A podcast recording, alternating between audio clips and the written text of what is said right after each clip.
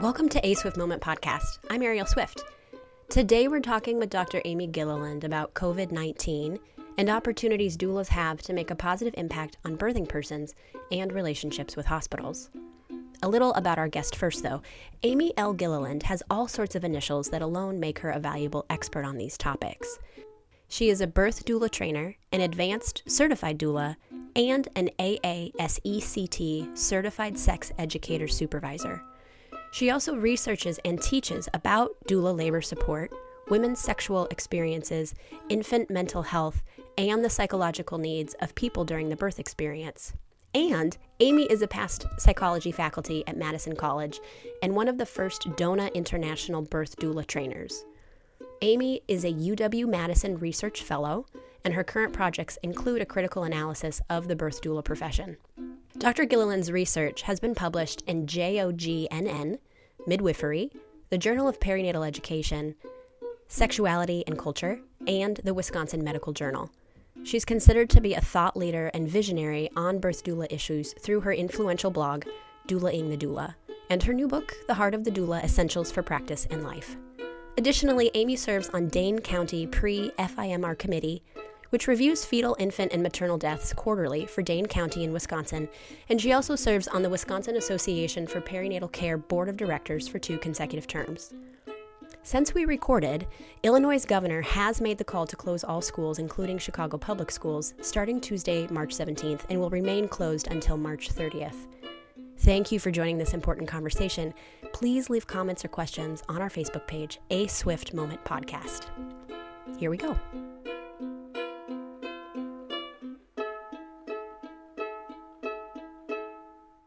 Thank you so much for joining our newest episode of A Swift Doula. I am Ariel Swift. Cole Ramsey is here with me again, as well as Dr. Amy Gilliland. So thank you so much for joining us to talk about COVID 19 and all of the crazy things that are happening. Um, I really appreciate having your professional insight into some of these some of these concerns. So thank you for joining us.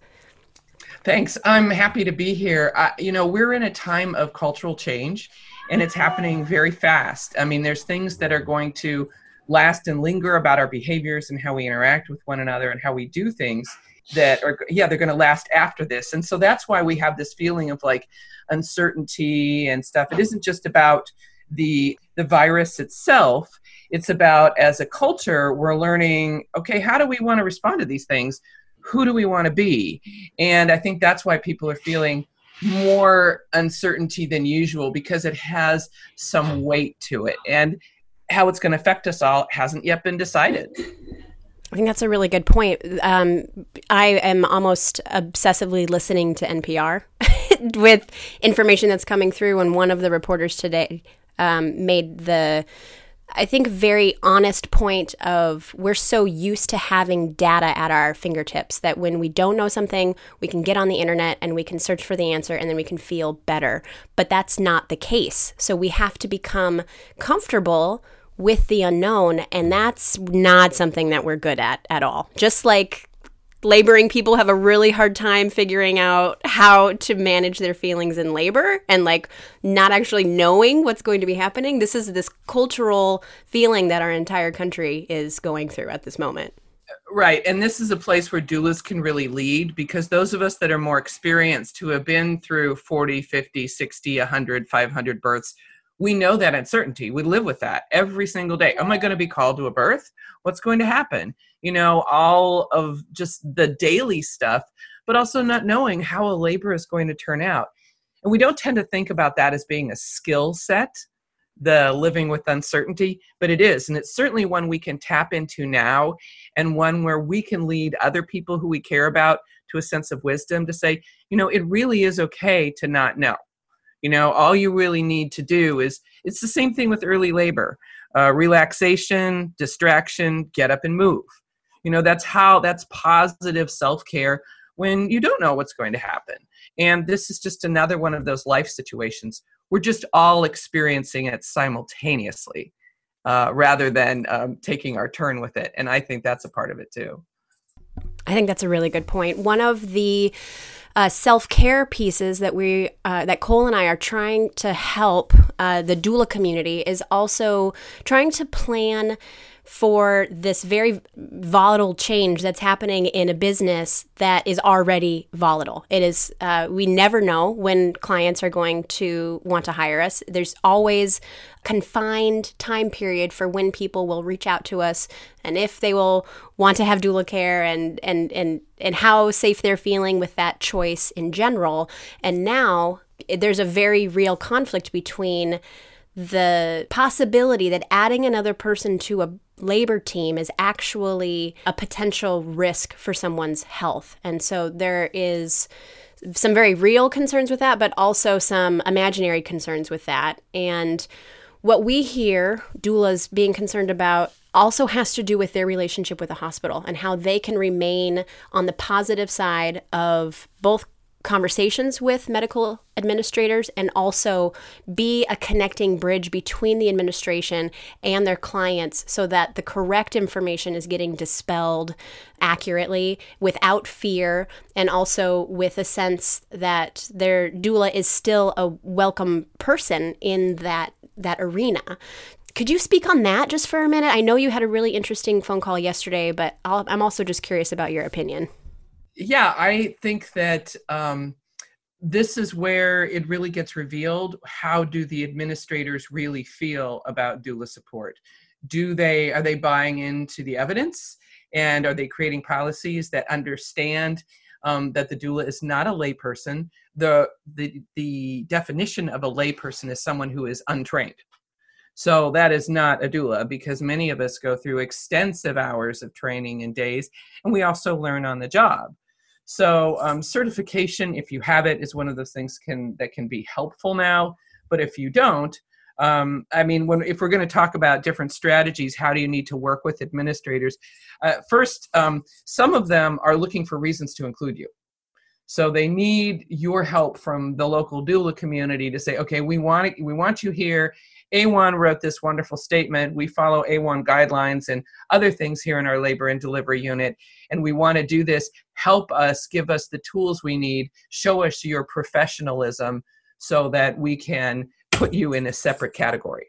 Now, um, the hospital where I live, uh, just two hours ago, I got an email from the clinical nurse uh, practitioner that that's what they had decided to do that they're treating doulas and community midwives as a separate category from visitors and visitor policies do not apply and there's several other hospitals um, that I've heard of that have done this in Oregon and in in the state of Washington too. So it, it's uh, it's everywhere, and there's also ones that are restricting. They're they're saying, well, doulas are visitors, and the doulas then are put in the position of having to advocate for themselves, you know, and say, well, no, we really aren't this. We're special and these are the things that we are doing um, in order to make sure that we're not communicative and we are professionals. Actually, doulas are paraprofessionals, um, and that's in according to the United States labor law. So that we have our own we have our own category, and to be a paraprofessional means that you are trained and that you work alongside professionals. In this case, in the medical realm, would be physicians and nurses and midwives. So that's what our role is to work alongside them. And um, so it's just a matter of how do how are hospitals using the evidence for doulas and their local experiences to make the birth doula support experience still, still possible for their clients or their patients? Or are they saying, no, we have active infection? I mean, it's one thing if you have active infection in the hospital or in that community that's actively spreading, or if you don't have one now at all. You know, I think that that that you know right now in our state in our county we have no we have three confirmed cases and all of them have resolved. All of them are in the recovery period. So we have nothing in our state right now. So nothing in our county right now. I mean it could change tomorrow. We could have more. But um, as far as that cluster goes that cluster is now closed. It's considered to be dealt with. So we'd have to start with a whole new cluster um, in areas where you've got international airports and you've got much more fluidity of borders, you know, uh, people perceive risk differently. And that's what doctors do. They figure out how do we manage risk best. So we want to make sure that we're as low risk as possible. Amy, there are doula communities are either really tight knit, in my experience, or there are a lot of communities that are fractured right now. Is this a time where they could be um, connecting together um, so that they are going to hospital administration as as a group rather than like 20 doulas trying to reach out to the hospital to figure out what's happening and and if you think that that would be advantageous how do you have recommendations for maybe how that bridge can be created when there has been discontent mm-hmm. historically um, just today on the birth monopoly blog kristen pascucci posted a link to a, from an open letter that several doulas in new jersey had put together it's a google document and um, it's for all doulas to use so they've started the letter process so you can um, you don't have to, they've done this lovely thing, so you don't have to start over from the very beginning. You can just tweak this particular letter for your community. So, yes, doulas who are from, as you mentioned, fractured communities, sometimes it's divided because you're dealing with different populations. Sometimes there was an incident that happened, or like my community, there's no central driving force to keep to keep the established doulas wanting to embrace the newer doulas. There's just no reason because their businesses are going well. And so it's just like it's not organized because there isn't a purpose. So this would give them a purpose you know if they had some central way to communicate with one another you know through facebook or whatever. Um, so yes it could certainly be a possibility for that but i also think that one hospital getting letters from 20 different doulas who are certified from six or seven different organizations and some that aren't certified at all but have been to 200 births so we know your face. You know i, I don't think that's any less than one letter from 20 people. That makes absolute sense. Ariel did you have a follow-up yeah i just am i um I mean, I think there's pros and cons to both of those, and I think that there's value uh, either way. Um, we know that hospital administrators are extremely busy right now. We know that their time is um, it, it's very valuable. So if we were as we if we as doulas were to kind of do the work to consolidate and show that all of these people are together, I could see them appreciating that. Or if doulas are individually sending letters, I could see that also um, making them take the time to consider doulas. And who's to say what person is opening those letters and how they would feel about that?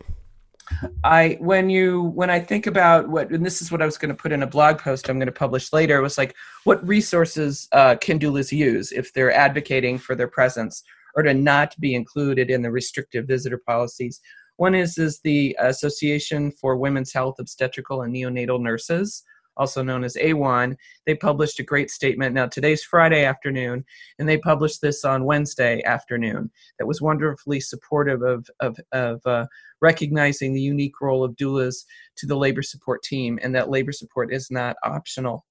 Um, second, several organizations such as DONA International have um, have written a letter and that's open for any doula to use, even if you're not a member of DONA. And that is a letter that's advocating for the doula to be um, to not be included in the restrictive visitor policies. Um, then after that, you um, it's up to the individual doula to figure out, okay, what can I use that's going to work with this particular administrator. For some, it's going to be the research on continuous care, and that you're and that's showing that my particular clients really care uh, one of the possible things that you can do is your clients um, can uh, advocate for for themselves as well and say, look, this is the experience we wanted. We've read the research.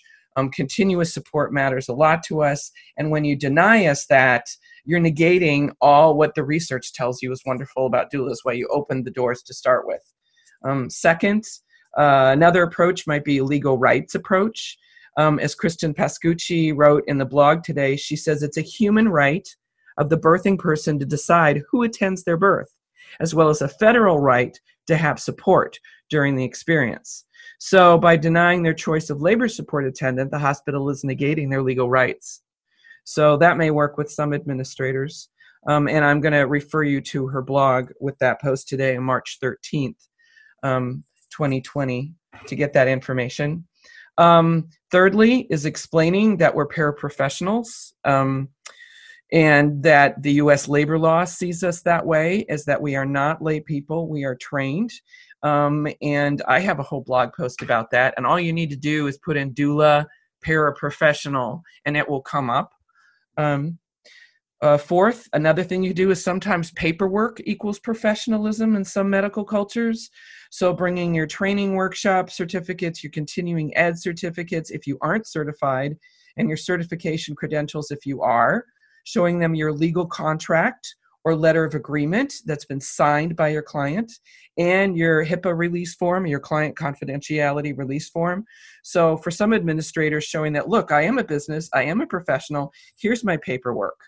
Um, and we also sometimes we might need to be a little bit more confrontational about their cultural bias because when a hospital has a single visitor policy in labor and delivery what they're doing is revealing that they don't see labor support as valuable or necessary.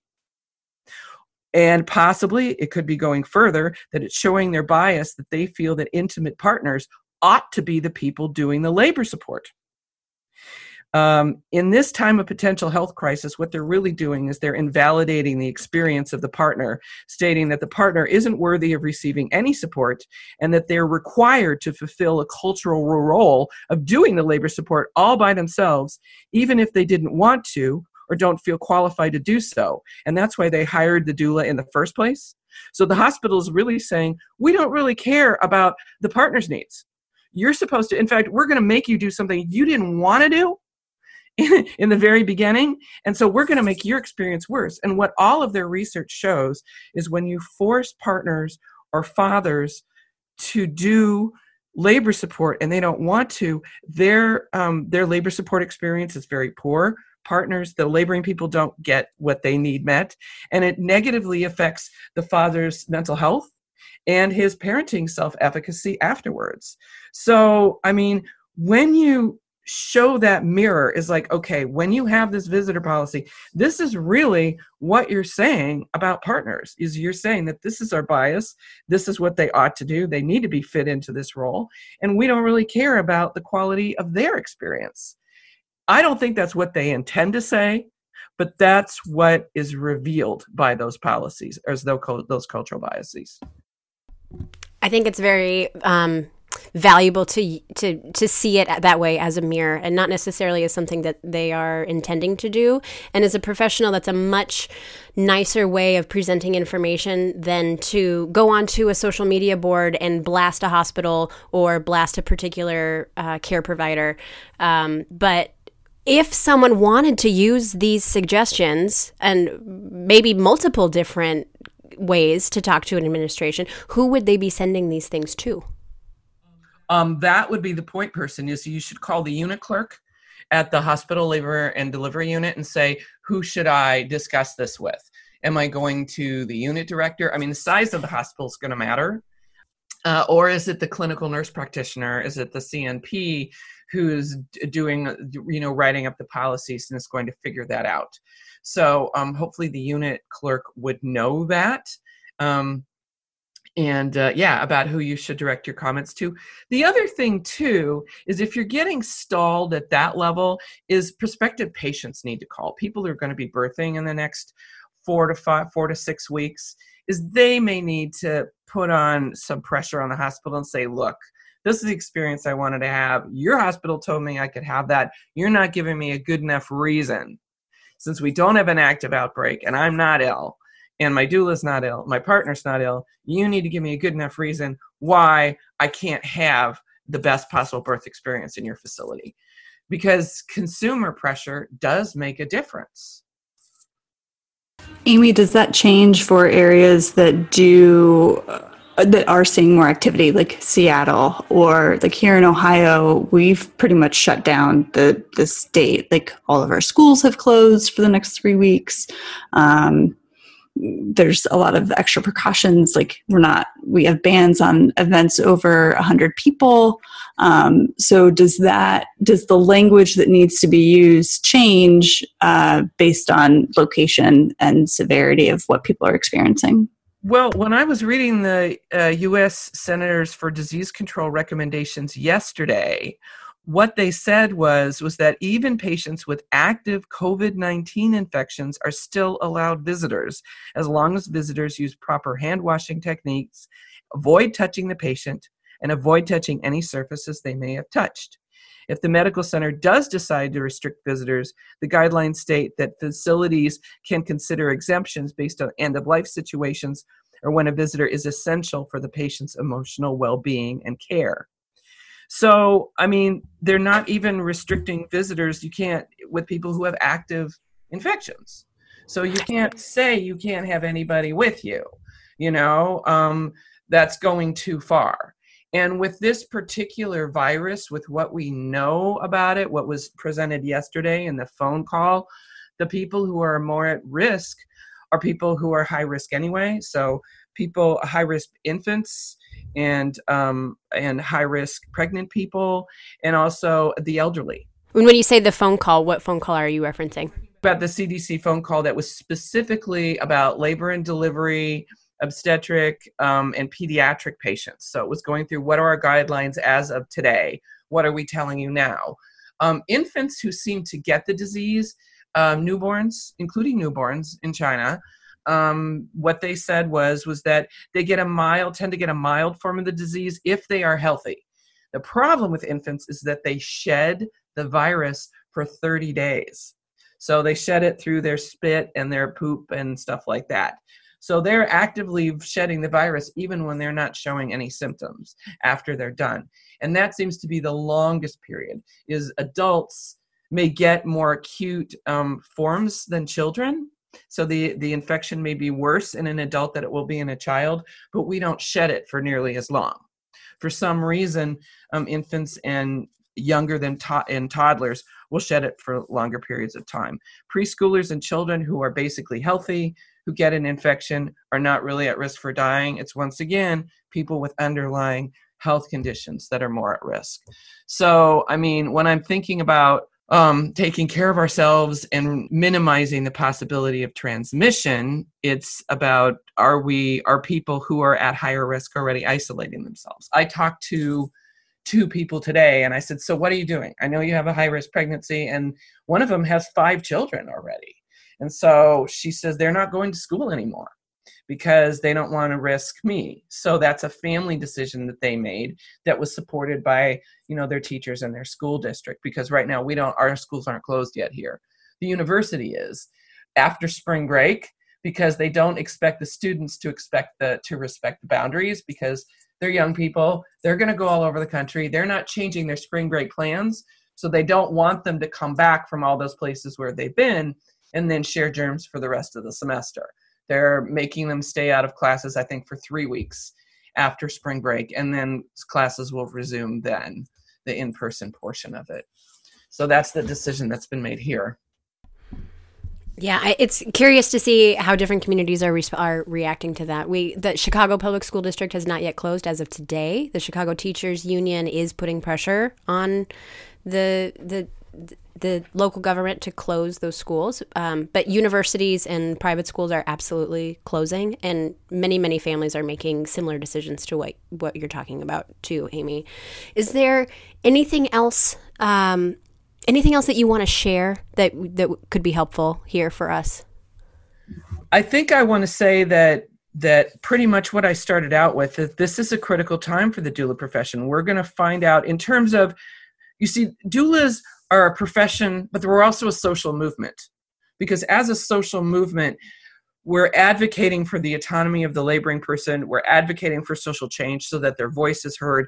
We're advocating for um, billing differences so that our costs are covered. Um, there's lots of things that doulas represent that is forcing people's hand in terms of social change. It's like, you want those better outcomes? Well, you know, you're going to have to change the system in response. So, what I expect to see here is I expect to see some places where the doula's position as being respected and valued is going to get solidified and enhanced.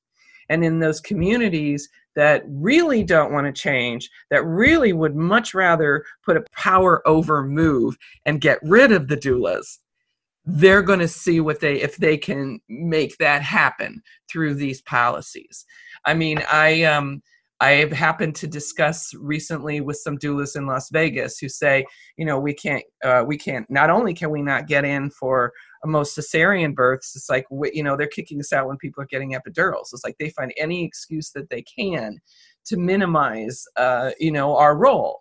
And so I'm curious about what's going to happen there. And Las Vegas is certainly a place where you would expect, uh, you know, everybody goes there from all over the world. So um, I, I'm I'm curious about what's going to happen there. And like I said, in my community, where we're working to get doulas into the operating room for sure. You know, that was one one initiative that I was just meeting with um, with uh, uh, some hospital leaders to do that just this week, and then we postponed it um, because of this outbreak. But here again, they sent this email today saying, you know, we do affirm your value and your worth. So um, I think I think it's we're going to have a much. It's not going to be so subtle.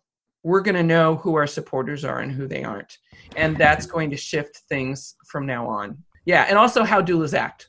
If are you a professional? Are you because experiencing the doula in the time of crisis as a competent, caring, and cooperative professional is going to go really, really far when you're trying to get more enhanced privileges and really work ourselves into a solid place on the healthcare team for uh, laboring people.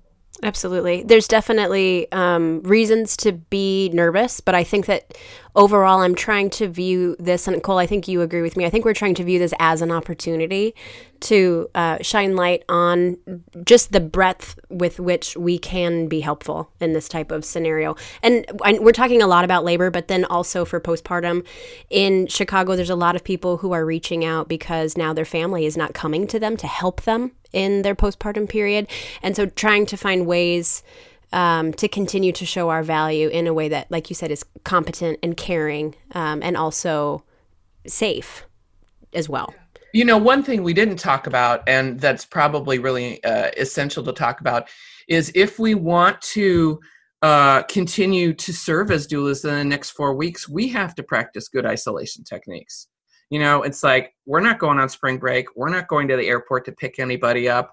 We're not going into crowds. We're not going to the music recital at school. We're not doing any of that stuff that's going to mix us up with anybody. I have a doula training coming up in two weeks, and that's basically i'm going to right now i'm going to hold the thing anyway but what i'm going to say is is that if you plan to attend here are some things assumptions that i'm going to make about the fact that you're not going to expose yourself or put yourself at risk by doing these things.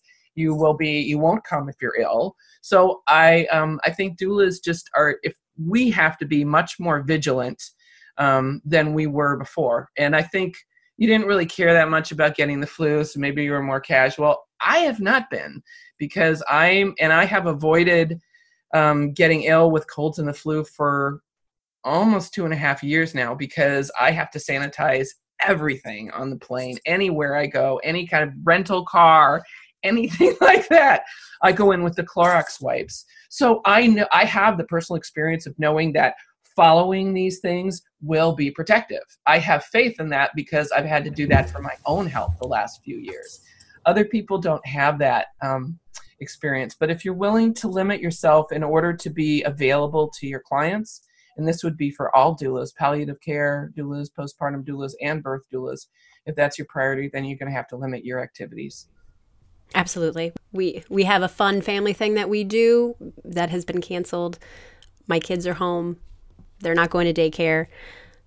Yes, I have Clorox wipes in my coat pocket. So if I'm getting gas, I'm wiping things down. If I'm going to the grocery store, like I, I, I really don't expect anyone to understand that I work with a a compromised class of people, and that's just because when you have a baby, your your immune system is just wrecked already. So. Um, I think that's a really strong point to make. And I don't know if doulas, um, again, another opportunity for this is doulas to evaluate how they are living their lives, generally speaking. So, um, something as simple as taking your shoes off when you come home. And again, with hand washing, um, it's a fantastic reminder that small things really do make a gigantic difference in times like these. Yeah, and the other thing is we haven't talked about the cultural impact of restrictive visitor policies because oh my goodness. you cole and i are all white and so in white culture it's like birth is supposed to be a private event it's a couple event it's not something that's shared but there's lots of other cultures birthing here in the united states that have doula support and for several of my clients who I've doulaed cross culturally, they have many visitors 12 visitors, 14 visitors, and those people will come and share their respects. So, for people who are expecting to have a lot of visitors and they're not getting that, that's worth grieving over. And um, medical culture is like white culture on steroids. So there's no room in that system for them to really recognize that this is a loss. Absolutely. It's a big deal to not have all those people who you thought were going to be there there or visiting you because um, uh, even if you do get in, you're not allowed to like uh, tag team. So if you get two visitor badges, those are the two people who are with you for 24, 48 hours. You can't switch them out for somebody else. So, and then I also feel that we need to remember that after this, that we advocate for more going back to more open door visiting policies for those people of cultures that need that and require that and not just think with our own limited white vision oh well that's not needed or oh that's okay you know because it's not. Amy when i'm i agree with you it's not okay. Yeah is that doulas have the potential to create space around or to create conversations prenatally, especially with our clients, and helping them to start working through some of that grief and loss and reset expectations um, and help our our clients you know navigate those feelings and emotions that go along with that yeah, and postpartum rituals too, because if you were expecting to have a lot of visitors or family members, or Ariel, you mentioned earlier that just people who were coming to live with you for the several weeks after the baby was born are not coming to do that anymore. So, and that's worth grieving over too. And, and, I think our our voice is heard a different way. Cole and I were talking earlier today, and Cole, this is your story, but you know, a microbiologist in the family can give advice, but when it comes from the doula, someone actually hears it. I mean, there's there's compassion that comes along with validating that how someone is feeling. Um, it matters that you're. It, of course, you should be worried right now. I understand that you're worried right now. That that makes a lot of sense to me. And these are some things that you can do to protect yourself. And if it was only packaged coming from someone um, without kind of this this doula facade sometimes that message isn't even heard in the first place. Yeah that's exactly what happened. I had a, a postpartum client whose father-in-law is a microbiologist and it didn't matter what he said. Like it, it mattered. It, it helped her. Uh, but completely dismiss it. But um, she she wanted to hear what I had to say. Um, she she wanted, and I think she needed her fears validated. Um, you know, she just she needed to hear that she's not going crazy and that she's not being obsessive compulsive or anything. Just that, yeah, this is really scary right now, and this is what she can do, and this is uh, how she can protect herself and protect her her baby and her toddler. Mm-hmm. And it's awful that we have to talk about protection you know because what are we talking about we're talking about stress hormones so you know we also need to stress that in other countries they're going around life as usual. I talked to someone um, uh, in britain yesterday and my close friend talked to her brother in thailand and they're just like saying what? You're closing down schools? What? People aren't going to work? What? It's like over there it's just everybody's hand washing more using more hand sanitizer and going about business as usual. So um, not everybody is doing what responding the way we are. Um, and I think that's very interesting cross cultural comparison too, for how different countries and different cultures within countries are handling this. Amy, thank you so much for spending some time and talking with us. It's always a pleasure to hear what you have to say. And um, is there a place where people could go to read more about your work? Um, yes, uh, my website, amygilliland.com, has my blog. You can sign up for a newsletter on there. It also has information about the books that I've written and have for sale. So for doulas and and uh, birth professionals. Fantastic, and also yeah, people should know that if they want to become a doula, you absolutely are a trainer, and they can come and see you in person. I am an amazing, fantastic doula trainer. That's what people tell me. Yes. So she is one of the uh, best doula trainers, yes, specifically. I am. That's what I, that's what I'm told. People want to learn from me. I have a lot of doula trainers who want to learn from me. So I'm working on that with Cole actually yeah. on, And- uh, on how to present that. And Amy, you have a blog post that should be out in the next couple of days as well, uh, with a little bit more in-depth information about yeah, yeah. this. today or and um, tomorrow. I'm I'm gonna great. I'm gonna get it done. hmm Thank you so much, Amy. I appreciate your time. This is really interesting and, and, and quite valuable. I appreciate it.